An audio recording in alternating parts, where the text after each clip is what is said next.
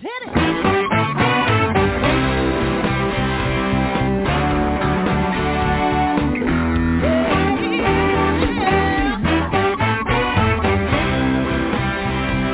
hi everyone, and welcome to Alzheimer's Speaks Radio. I'm your host, Lori La Bey, and I'm so excited that you're joining us today.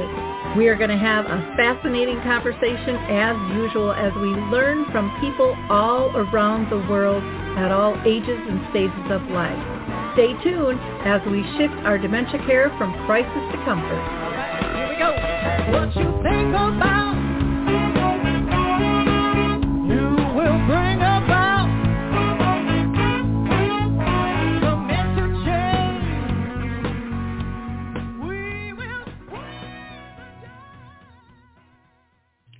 Well, hi everyone, and welcome to Alzheimer's Speaks Radio. I'm your host, Lori La Bey, and I'm thrilled you're joining us today. We are going to have a great conversation about up empowerment and how to accommodate and support someone that you are caring for. But before I introduce our guest, I always like to welcome our new listeners because we, we hear from people all around the world all the time. And so for those of you that aren't familiar with us, Alzheimer's Speaks Radio basically was started because my own mom lived with dementia for 30 years. And I really wanted to connect people to services, products, and tools all around the world, um, give them hope and inspire them in new ways to care. Because I know it can it can be a long, hard road when you're when you're feeling isolated or, or disconnected. so our show is about an hour long.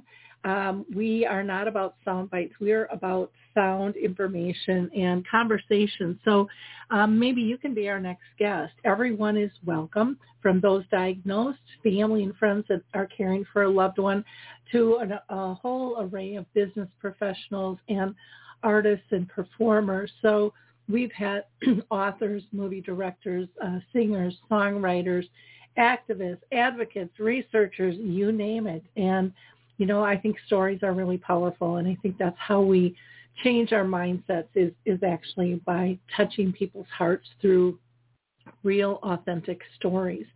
Now, I also want to mention that Alzheimer's Speaks has a main website, just alzheimersspeaks.com, and there you can find a ton of information. In fact, we have one full section dedicated to free resources. So you can find um, tools, you can get connected to the radio show, uh, to dementia chats where you'll hear um, specifically from those living with dementia and what their wants and needs are, as well as Dementia in the Arts where they highlight their work. Um, if you're interested in, excuse me, becoming part of the Purple Angel movement or a dementia-friendly group or memory cafes, we can help you out with that and so much more. So just go to alzheimersspeaks.com uh, for that information. We also provide programs and services and help people with their marketing and so forth, etc. and I am very excited. Uh, Betty the Bald Chicken is a key uh, note um, story that I have told for years and years, and people have asked me to put it in book form. We are in the process of just doing the final editing of that. And so Betty the Bald Chicken, Lessons in How to Care, which is a children's book, um, is available to pre-order right now through our site, or um, you can wait until it is live. But very, very excited to get that off into the public's hands. And it's not just dementia specific. It deals really with any diversity. So whenever you don't feel like you fit in, if it's bullying, if it's divorce, if it's a death, um, I, the list goes on and on. We've all been there. We know it doesn't feel good, and we know there's better ways to care. I'd also like to give a shout out to the Footbar Walker and to the Adaptive Equipment and Caregiving Corner. So let's go ahead and introduce our guest today. Um, I have the privilege of talking with Emerson Lee, and uh, she uses the um, pronouns um, they and them, and so they are an end-of-life doula, a elder support person. Uh, she, they have been um, certified as a certified, excuse me, they have been certified as a dementia practitioner and they are the found, founders of Memory uh, Happy Memories Elder Support, um, which we're going to go into detail. And their practice um, supports current and future elders uh, in order to live fully in terms of um, their life and disabilities, if it's dementia or not. So, uh, Emerson, uh, you are also uh, neuro uh, a neurodivergent person, so I want you to talk a little bit about that. You are very creative, and you're a lover of dogs, flowers, and cake. So, welcome to the show today. I am thrilled to have you and to be able to hear your story today. Hi, hi, Lori, and everyone. Thank you so much for having me today. Um, it's such an honor to be a tiny part of what is this whole global network of, um, as you mentioned, all these resources.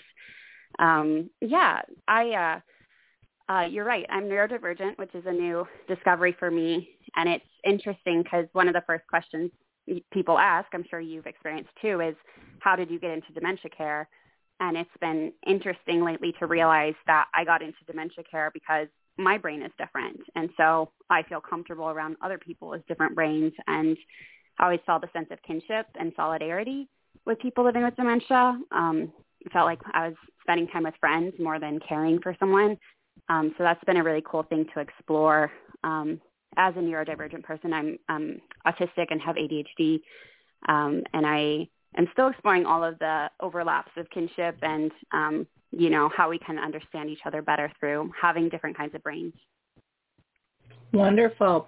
Well, thanks for sharing that. Sometimes that's difficult for people to to talk about when it touches them personally. A lot of times it's easy to talk about everybody else's issues and stuff. Yeah. and and yet um I think, you know, it, it this is so common and you know we're all a little bit different and we're wired differently and that's how we can better understand uh, to work together and develop friendships and bonds and, and be supportive is having a better understanding. So thank you for that. Um, i wanted to ask you because i ask all my guests this if they have been personally touched by dementia in their own family or circle of friends. So have you had any any relatives or friends that have been uh, diagnosed with dementia? That's such a good question because I I had gotten to know my uncle who was living with it, which is part of why I got into dementia care, but I never had like a really significant person in my life who really substantially, you know, altered my experience of dementia. So that's one of the reasons why it now makes sense to me that my autism is part of why I'm in this work because I um I always felt like I should have, you know, like a person or someone. Um and now I'm like, oh, maybe it was it was me in some ways. Um but I did I did get to know my uncle. We did um spend time together that I didn't expect to be so lively and fun.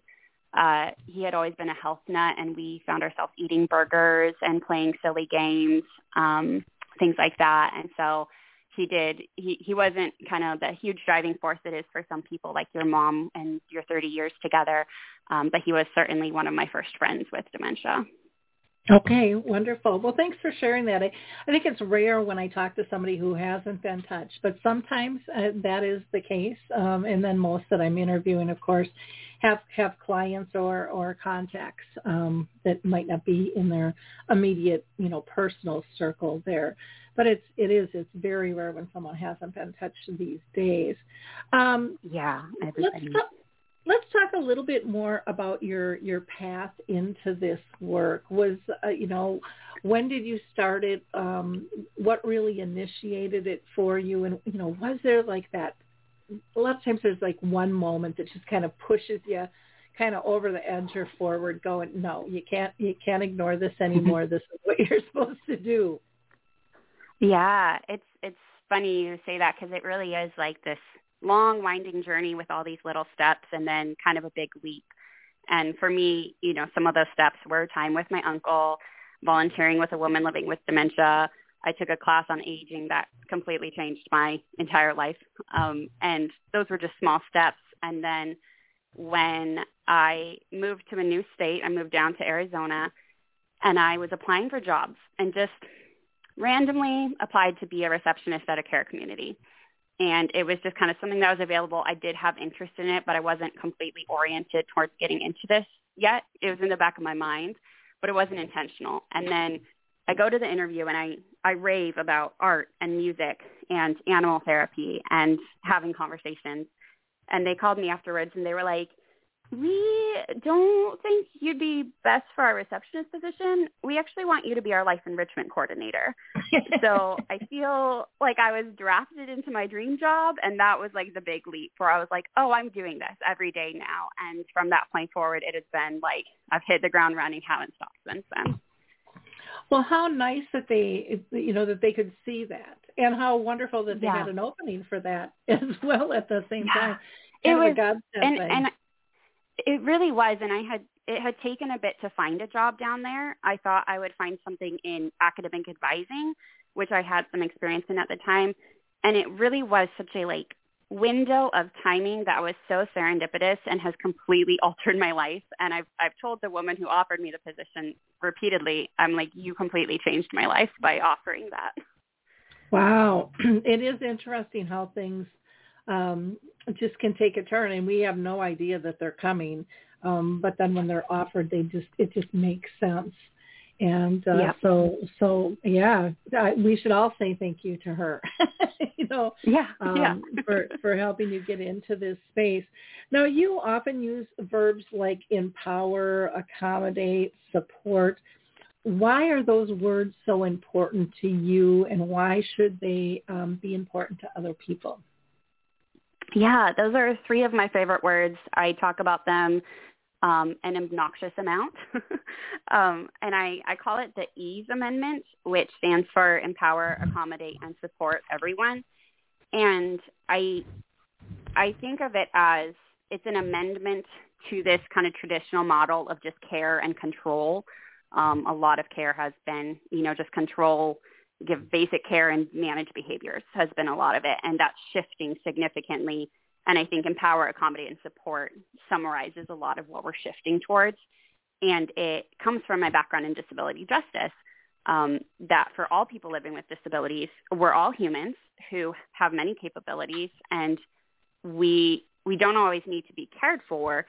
We need to be empowered. And even someone who can no longer walk and talk can still be empowered can still be given choices and be recognized as a full person who makes sense, who has needs, um, and who has strengths and a lot to bring to the world.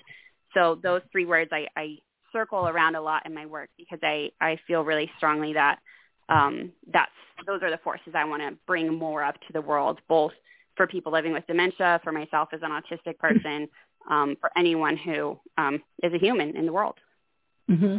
Now, a disability justice, I have to say I have not heard that term before, and I'm kind of embarrassed because before I was in this, which I've, I've been in the dementia arena since 2008, um, you know, and then I was in residential real estate for 25, but then for 10 years I worked with developmentally disabled.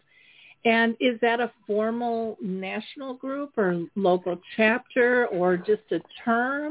Because I think others might be interested in that too. Yeah, I appreciate you bringing attention to it because there's so much more I could say about it. Um, and part of it is um, I'm still learning about it.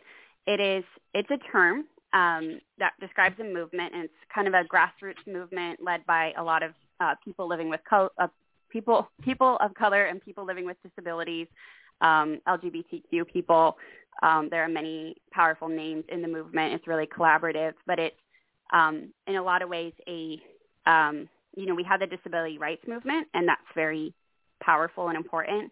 Um, disability justice is kind of an extension of that of um, intersectionality and really recognizing disability not just as something to um, you know give rights to, but also to recognize as part of human diversity and something that can be a strength for people um, also causes challenges. Um, but it's it's really a movement, and it's um, something I'm really excited to start learning more and more about. And I'm I'm glad you brought it up because I, I do think it's something powerful to learn about.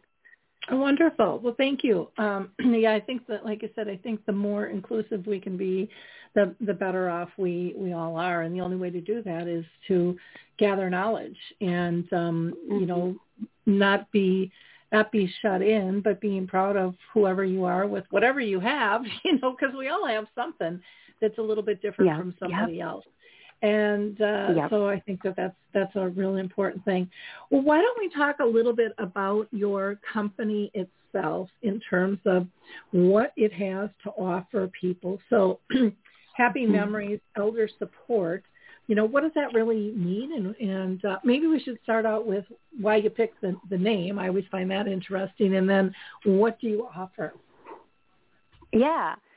I, I love you, you bringing attention to the name. I, I love it so much. I when I was leaving memory care, I I never consciously thought about calling it Happy Memories. I just knew, like I was like, it's Happy Memories. That's that's where I'm going.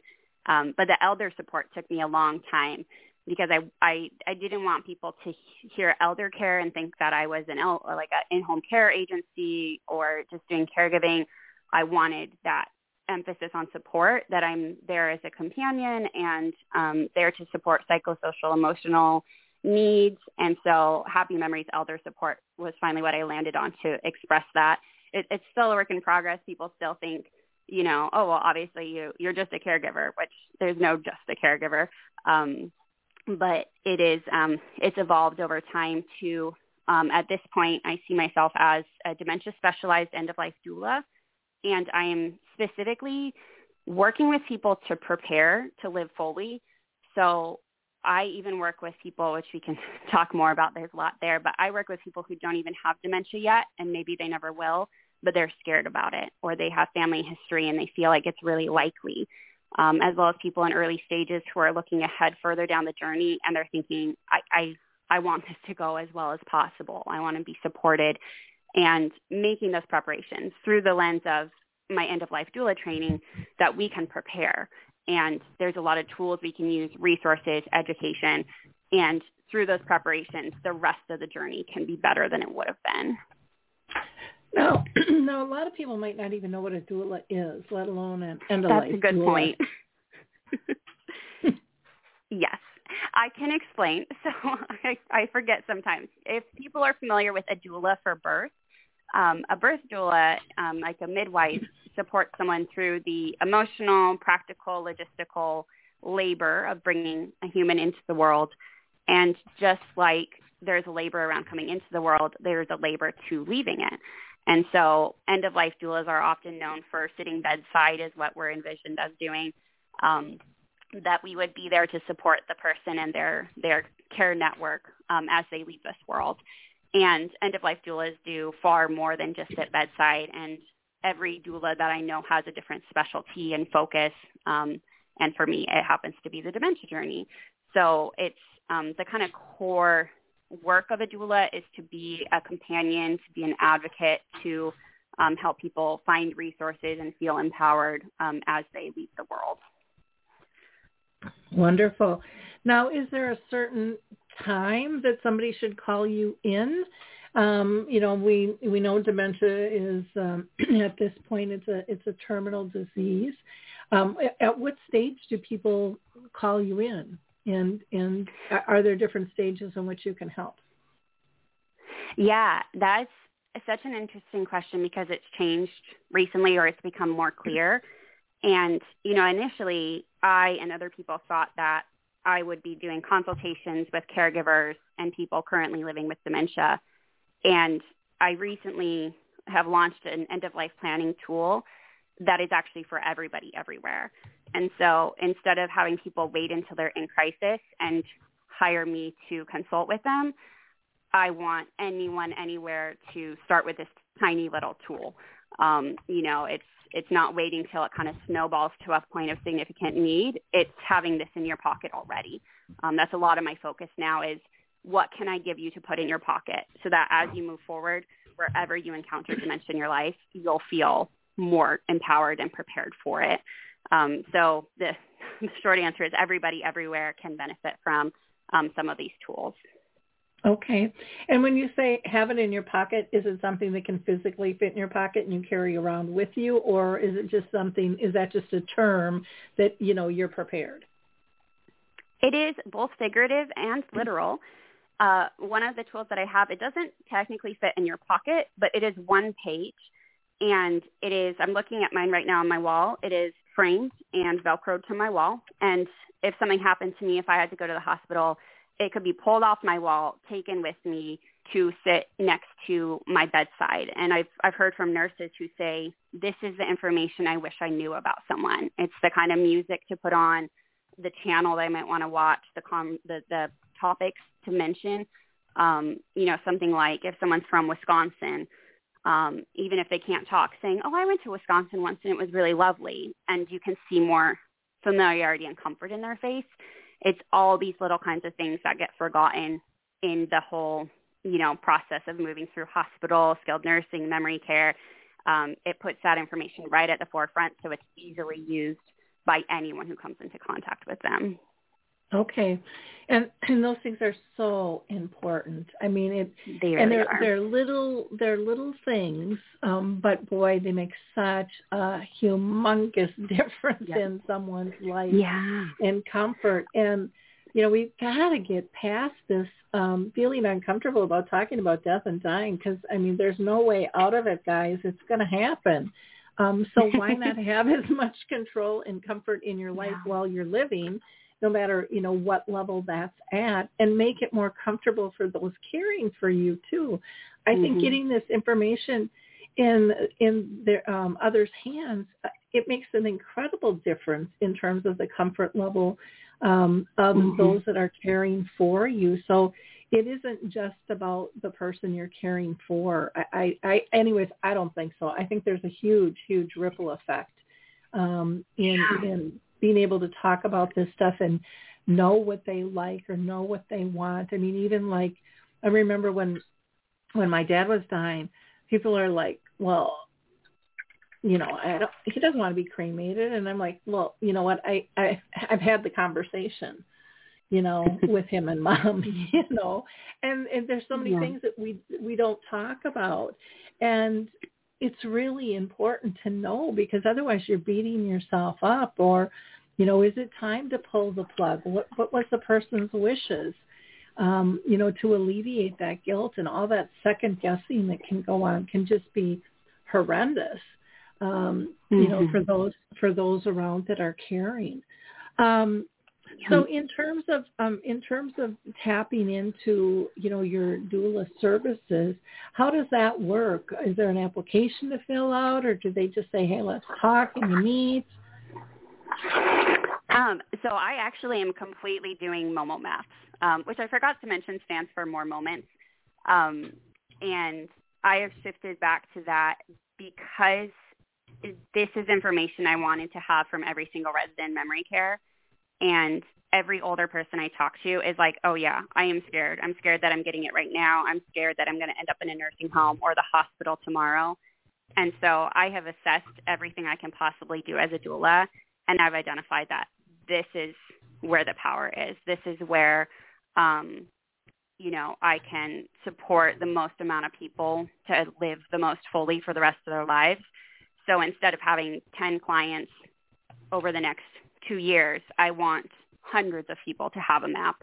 Um, and like you said, it's something that isn't just um, for the, the person, it's for the relationships they have with people, that their caregivers have so many more ways to interact with them. And there are things not just like favorite music, but what songs did you sing along to in the car when you were a kid with your dad? Um, or what did your mom make for you on a sick day? Um, and that kind of information gets lost. And so um, I know it sounds funny that I'm not using the full scope of my doula practice, but um, getting Momo maps into people's hands, helping them make them, and helping them incorporate it into their lives. Um, that's those are the steps I'm working on because once they have that, um, I I think as a doula, getting that tool will allow the people in their lives to be a doula to them. That they'll be surrounded by more doulas because they'll have the tools to companion and support someone um, through that time of their life and to have those those relationships and experiences together. So this is something that they fill out themselves then that is like a downloadable thing? It is. So it's a it's a um, digital product is what it's listed as on my website that they'll be sent to PDF. Um, but a lot of people find, much like you know, you're talking about all the really intense end of life decisions, things like advanced directives, DNRs, those can be really heavy, and people find that any end of life document is hard to do. So I mm-hmm. have, they can buy that and they can get it. They could have it one hour from now. They could fill it out. But a lot of people aren't that much of a go-getter and able to sit down and just do it. So I have map making sessions is what I call them, where I will talk you through each of the questions and within the end, by the end of the call, they would have that document um, and be able to give it to their loved ones. And then like I personally know whatever happens to me, I know that that's in my loved ones' hands, and they know that those are things I want in my life, um, and I have them for my loved ones as well. And it, it brings a huge peace in the present, and then also I um, know that they're powerful in the future when they start being applied and used in their lives. Mm-hmm. Okay, so then um, in these map making sessions, are those individual, or would you ever group people together to go through those, or? they are group sessions, yeah. Okay. Um, so okay. they are, um, and that's something people could get to. I, I actually recommend if you identified, if you're like, hmm, I don't think I would immediately fill that out, getting the map making session at the same time so it's already on your calendar uh, can mm-hmm. be really helpful. I know as a as a neurodivergent person who I find steps hard to do, if I mm-hmm. have it scheduled, then I'm more likely to do it because um, I I love that a lot of people have gotten a Momo map but they have said, you know, it's hard to actually do it. So the, the map making is kind of where some of the magic happens. And it's, it's really beautiful in those sessions. People will share at the end of it mm-hmm. and they'll be like, oh, I didn't realize that I love this specific brand of soup from when I was a kid or that this part of my daily life, this routine I do every single day, like for me feeding my hummingbirds, that's so important to me. And you'll see people's eyes light up. They're like, oh, I can, I can visualize this in my future now. And that's that's the magic that I see with the maps. Oh, that's cool. Yeah, because you, you need you need some of that hardcore legal stuff in there if you're doing full planning and stuff. But then you have to get to the heart set pieces yeah. that are so important and uh, so much so much much of the time overlooked. You also it looks like have a five week um, course that's called the Treasure Hunt. You want to talk about that too? Yeah, I am so excited about my treasure hunts. I, I found when I first started sharing maps, like I said, people wouldn't necessarily make one. And then if they did make one, they'd set it aside and be like, cool, I have that for the future. And what I want for myself and other people with disabilities and people without disabilities and of course people living with dementia is that we're using them in our daily life. It's a tool that it's great if you get dementia. It's also great tomorrow when you have a bad day. And so the treasure hunts are something where, um, you know, lately I I haven't been sleeping well, and I'm using things off of my Momo map to support me to sleep better. And that's the kind of thing we bring into the treasure hunt is what's a challenge you're facing and where are you able to use, um, I call them micro delights is what is on the, the map.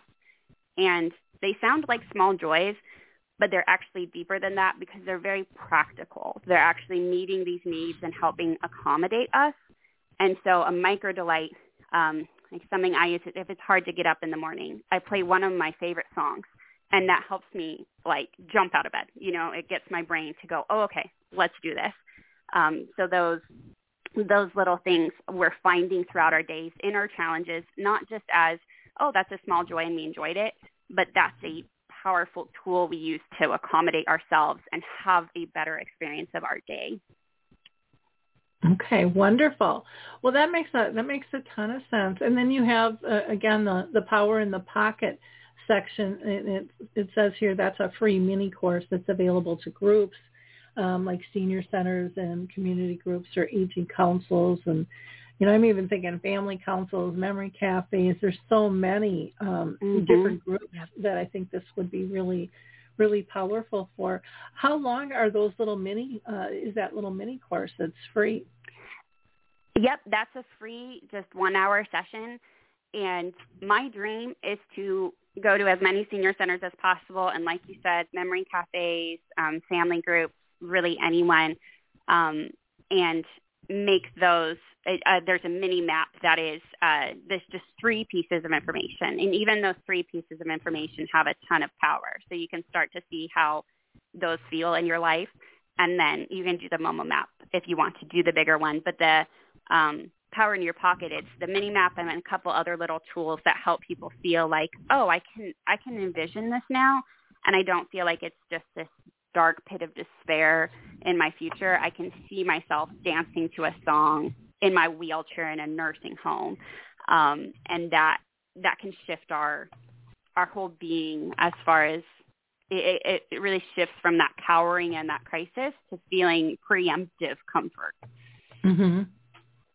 Oh, cool. Well, those those seem like really neat um, tools and groups that kind of take the scary um, off a mm-hmm. off a scary conversation. I guess is really the only way the only way to say it. Yeah. Um, you know, there's so much taboo that we have been told on on various things, and it just is it just makes me sad um, that mm-hmm. that some of these really necessary, really important conversations, um, you know, have that taboo attached to them.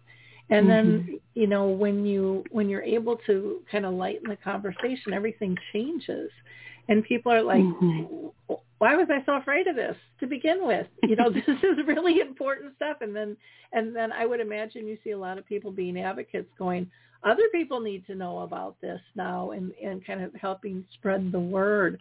But um, you know, it's getting all those little raving fans out there to to kind of break through the barriers that have been built up for for so many years. Um, so kudos to you. That's uh, those are really really neat things. Now, do you have um, uh, do you have other services that you want to talk about as well, or? The Momo maps are the one I really want people to know that they exist. Um, like I said, I, I wish I, my residents, my friends in memory care had had that now. Um, mm-hmm. And so that's the that's the big one. Um, but it is it may be helpful for people to know. I do offer something called From Panic to Power as well.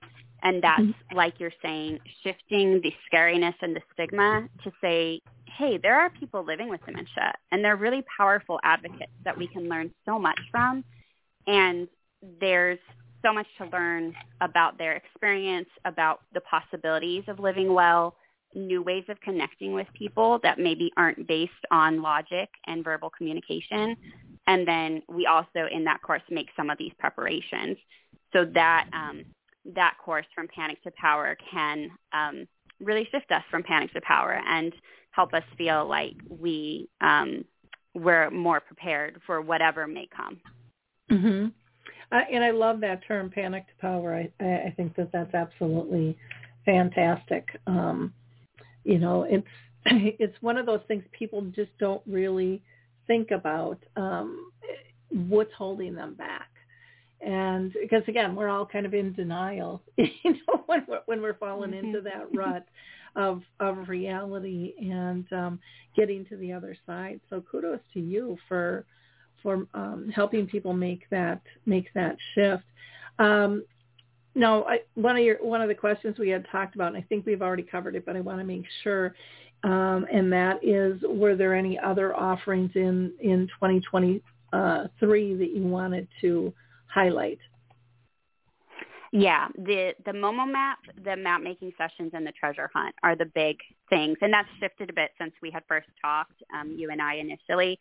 Mm-hmm. Um, it's funny having a, a, a business um, and you, you probably understand this that a lot of times it's like a puzzle and you you think you're filling out one puzzle and then all of a sudden you know things shift and everything falls into place. And i feel like the the maps and the treasure hunts feel really um aligned for me. It feels really powerful and um i'm excited to explore that with people. So 2023 feels really um it feels like a treasure for me to find the treasure hunt yeah, well, and I think there's a lot of shifting going on this year. Just about everybody I talk to is saying that they're they're feeling this shift in terms of mm-hmm. what they're going to deliver or how they're going to deliver it, or even, uh, you know, there's a lot of people, sh- you know, changing jobs altogether and saying yeah. this does not align with me anymore. And so I, I think it's great that you're in tune with that. One thing I did want to ask you about was with the Momo Maps. When I'm looking at your website, um, you know, it mentions the value is $35, but it says a self-selected pay. And then you've got 7, 14, 35, 49, and 70. Can you explain that to people in terms of what that what that means in terms of their choice, just to make sure that that's clear for them. Yes, I appreciate you bringing attention to that. It it is very important to me that whoever wants one can get one. And I didn't want, so I, I did some research and some talking with people and assessing the value. And 35 is more aligned with everything that went into it. And the um, it's designed to have multiple copies given to many people. But I just wanted in people's hands. And so mm-hmm. the $7 option, if everybody ever got it for $7, I'd be happy um, because that helps me pay the administrative costs and then it's in their hands. So um, for people who see that if they want to, if they're able to pay the actual value of 35, some people really want to pay a higher amount to get it into more people's hands. But the um, if people see the seven dollars, that is a completely legitimate option, and I want people to feel completely free to choose any of those options. Okay. Okay, sounds good. Um, do you are, are you a profit or a nonprofit company? Some people might be asking that as well. I am a profit, but I like to think of myself as an anti-capitalist practice more than a business. Mm-hmm. Um, so that's something I uh, you can see in my work is that I, I don't do a lot of I don't do any ads or sponsorships. That may evolve eventually if it feels heart centered. But as of right now, I am just operating to meet my basic needs. Um, it's mm-hmm. I'm intentionally not maxi- maximizing profit. Um, but yes, I am a technically for-profit, not non not profit. Well, and I think sometimes uh, those titles just drive me crazy because everyone assumes if you're a profit, you're making big money, and that's not always the case. Yeah. I'm a for-profit no. too, and I have a very yep. big brand, but that does not mean that I have a very big income. you know, and well, uh, and especially it, because you're doing such heart-centered work that you're you're connecting so many people. Like your your profit in your reputation and how many people you're connecting and it's massive in that regard and that that's what I want as well. I want that mm-hmm. the impact more than the profit. Yeah. And and it's it is interesting though that there is a, a definite kind of line between even who can, you know, like apply for grants or or even recognitions you know, you can be government, you can be academic, you can be nonprofit, but a lot of times the for-profit are are pushed out, and it's like there's a, there's a lot of good being done in the for in the for-profit sector, just like there's some not so good things done in the other sectors. You know, no Very sector no sector is perfect, and I think it's you know about working together and really being you know, cause and purpose oriented and um, not locked into um, the numbers so much in terms mm-hmm. of, you know, that, that bottom line, which, you know, drives a lot of businesses these days. I don't care, you know, where they're at. Um, and, and I think sometimes it can lose the creativity of what's needed to really meet um, society's needs um, by not being open um, and a lot of times I think companies think they are, but I, I, just like a lot of people think they're very open. And then when it's kind of pointed out, but no, you, you kind of snubbed that person or you really didn't include them mm-hmm. in. And they're not even really aware that that's happening, you know, so much of the yeah. time. And I think we all have to just get better at being more inclusive, looking bigger picture, and um, you know, we'll just be a better world, you know, all all the way around. Um, yeah.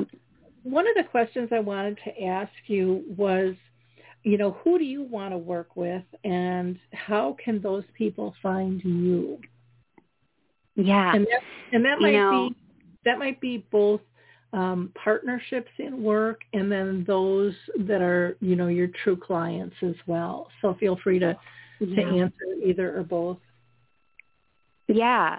Um, you know, one of the ways, you know, as as you know with businesses, they talk about a, an ideal client, things like that, which has always been hard for me.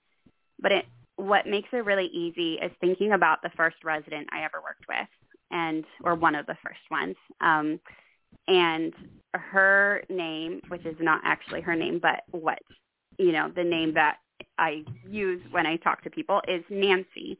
And Nancy was someone who was often overlooked by people but she was lovely and she was someone who we she and I really connected and we loved to just sit and listen to the birds or chat and walk or um listen to music and I want to find the Nancys, the people who may be overlooked, you know, um, especially women who are maybe still healthy and independent, but they'll be a Nancy in a memory care community in 15 to 20 years. And building those relationships now, getting to know um, people who are looking ahead at their future and want to continue being the wonderful, vibrant people they are right now and living the wonderful lives they're living.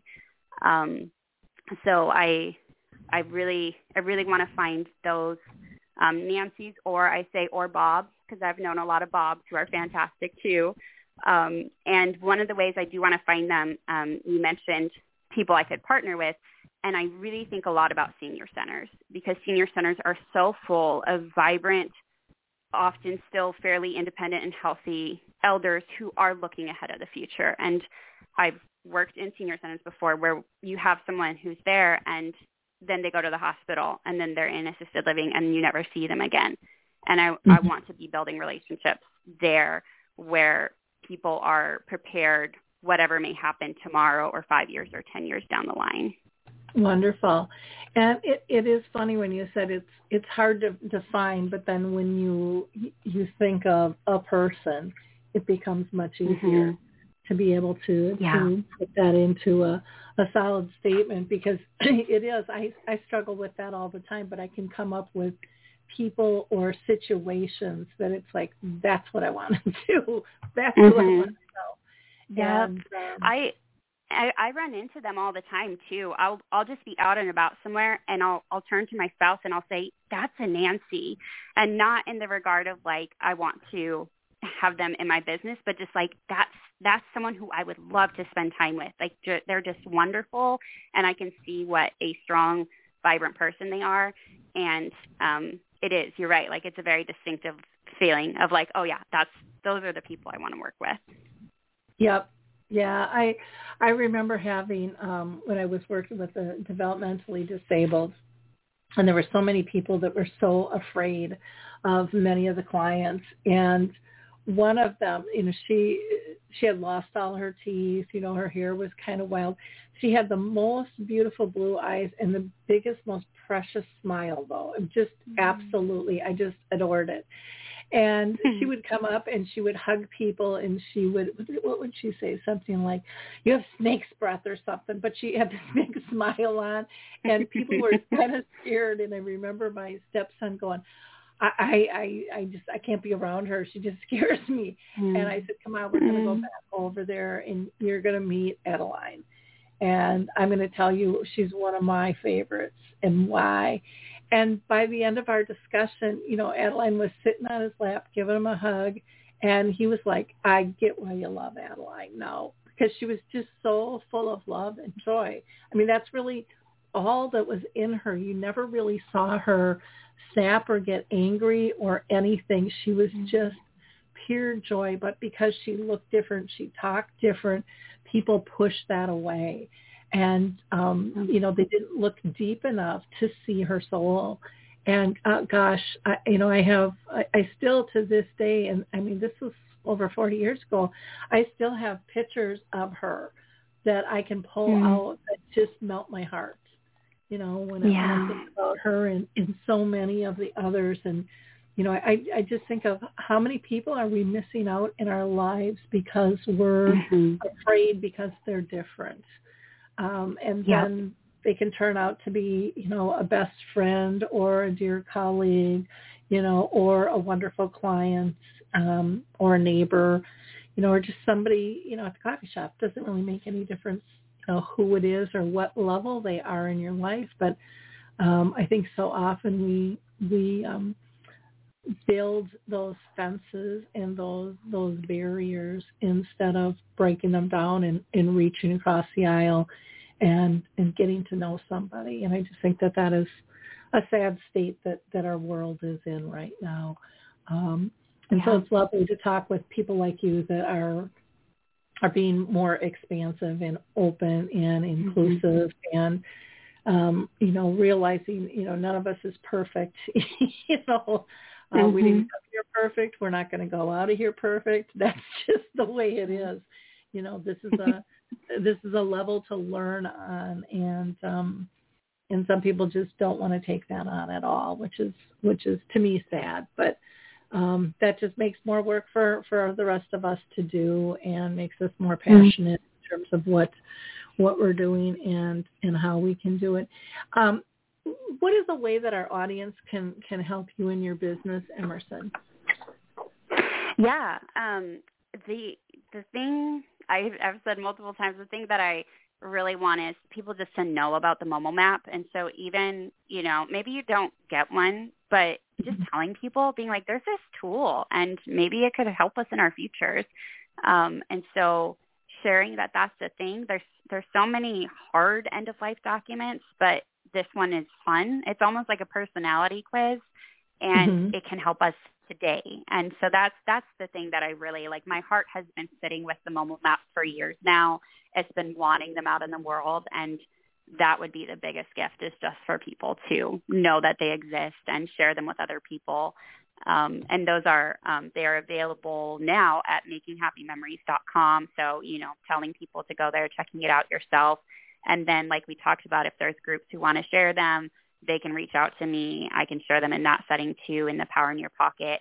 Um, it is something that I just really want to, you know, share everywhere. I want to go hand them out on the street to everybody. Mm-hmm. Now, do you do speaking at conferences and things? I I haven't done conferences yet, but I have done some speaking engagements, and I I do enjoy those. So yes, that would be that's kind of on my professional bucket list is to go to a conference. It, it just hasn't happened yet with COVID. Okay. Yeah, and, and you know a lot of them have cut back, and some of them have gone, um, mm-hmm. you know, on the on the wayside to internet, which some people like, some people don't like, you know, all of that. But but um, yeah, I, I think you would be just a wonderful speaker. You're very comfortable in terms of what you're talking about. You're extremely knowledgeable, and like you said, you're heart centered in terms of, mm-hmm. of what your goal is. And, and to me, that makes for a real engaging speaker. So mm-hmm. if you're listening out there, you know, maybe mm-hmm. this is something too that, um, and, and I don't want to force your hand in this, but, you know, maybe the mobile, mobile map is something that um, companies would like to use and do a, a mm-hmm. licensure with for their families as people enter um, their communities, you know, to help the whole family out as well as the staff. And um, and again, I don't know if that's something you'd consider or not, and I don't want to put you on the on the spot with that. Yeah, but no. I, I think I there can, could be great I value can talk about there. that for a little bit. Um, okay. That is something that's actually on my radar. You know, the Momo maps are being launched right now. You know, on smaller scale, but it is. It's even on my website at the very bottom. Um, I I want to do group rates. I want to get them as to as many places as possible um, I do, I can kind of envision some of the steps. And one of the things is that I would want it to be an ongoing partnership, that it's being continually implemented and I'm, we're checking in together um, on that. And so if anybody wants to partner with me in that, if you want to be one of the first communities that I, I do that with, um, it is something that I, I envision doing. Um, I will say I was, I worked in memory care during a COVID outbreak. That was very traumatizing to me. So I am very trepidatious around the big companies, but there are some wonderful smaller communities that I can definitely see this going into. And then if it, you know, gets bigger and gets into the bigger ones, um, that's great too. But right now, yes, I would. I'm open to partnering with with smaller communities. Oh, cool. Well, that sounds wonderful. And I think it's really important. Um, I think COVID has brought about more partnerships because dollars are tighter, staff is tighter. I mean, everything. We just have to tighten up and we have to work better together. And so instead of mm-hmm. recreating something that you see is good, you know, work with whoever develops that and and have mm-hmm. a broader, you know, footprint. Uh, uh, that's that's my belief anyways. But um yeah. well this has just been a wonderful conversation. Is there anything that we haven't covered that you would like to cover? Um, I'm trying to think, and I feel like you asked such thoughtful questions and sometimes ask questions I didn't even realize were good to answer. And it's just been wonderful to have that conversation with you and talk about so many important things. So I, I really appreciate it. Well, I appreciate your time today. Again, people can um, reach you by going to your website, makinghappymemories.com. They can also email you there at Emerson Lee at makinghappymemories.com. You're also on Instagram um, as Let's Make Moments and on Facebook as Happy Memories uh, Elder Support. And then are you comfortable giving out a phone number? Some people are, some people aren't. So I always like to ask that yeah. before I before I state that. Yes. I have I have a work number set up specifically for that so people can call and text me anytime. Um, so it's three six zero nine seven two six zero seven six and I again I appreciate that you brought that up because for some people we know they're not going to go on a website or on a social media platform. And if they want to call and talk to me or however, whatever works for them, um, I want to reach them in that, that platform, meet them wherever they're at. Well, that's that's nice. I I don't give out my phone number not because I don't want to, but I just get so many spam and and prep mm-hmm. calls that I just don't give yep. it out. And so I I will once I connect with people online. So I should just uh, let people know that's kind of how I work. I'm not I'm not trying to be a snub because I, I, I love talking well, on the phone. Well, it's just how the yeah, it's how the world is these days. You know, it's it's all shifting. So, um, you know, I always think people might want to use the phone, and then everybody has figured out Zoom and is more tech savvy than I am. So I think that's just how they are now. yeah, Zoom is Zoom is nice and easy, and it's wonderful when it works. But every now and then they do upgrades. I was on it the other day, and uh, one it seemed like every meeting one person had multiple people kind of a strip over their head with multiple people flying in. They were all within our group but they were all black and white. But i'm like gosh if anyone you know has epilepsy this is not good. You know we need to turn this this video off yep. because it was just so hectic and stuff. But that too will i'm sure work they'll work the bugs out of that and, and stuff. So um and, and social media and technology is forever changing you know, so mm-hmm. it's one of those things we have to get used to. And people are, like you said, very specific on how they like to communicate. I know my my daughter's in her mid 30s and I mean, gosh, you know, rarely does she answer the phone or listen to her messages. You know, it's, it's text me, mm-hmm. you know, and, stuff yep. and same with emails and, and things. So everyone's a little yeah. bit different. And again, another reason we have to be more inclusive and open-minded. Yeah. Um, and our way isn't always the only way or the right way. Um, there's much yeah. to learn from, from many people. So again, Emerson, thank you so much for your time today and the work that you're doing to make the world a better place. I really do appreciate it. And I'm sure our, our audience does too again, for our audience, please like, click, and share, you know, and um, check out the Momo map and see what you think. It looks really interesting. And again, if you're looking for an end-of-life doula, you know, Emerson offers a lot of really cool practical things that'll make um, not only the person's life with dementia better, but but yours for those who are, are caring for them and mm-hmm. love them as well. So um, until until next time, uh, we will talk soon, everybody. Bye-bye.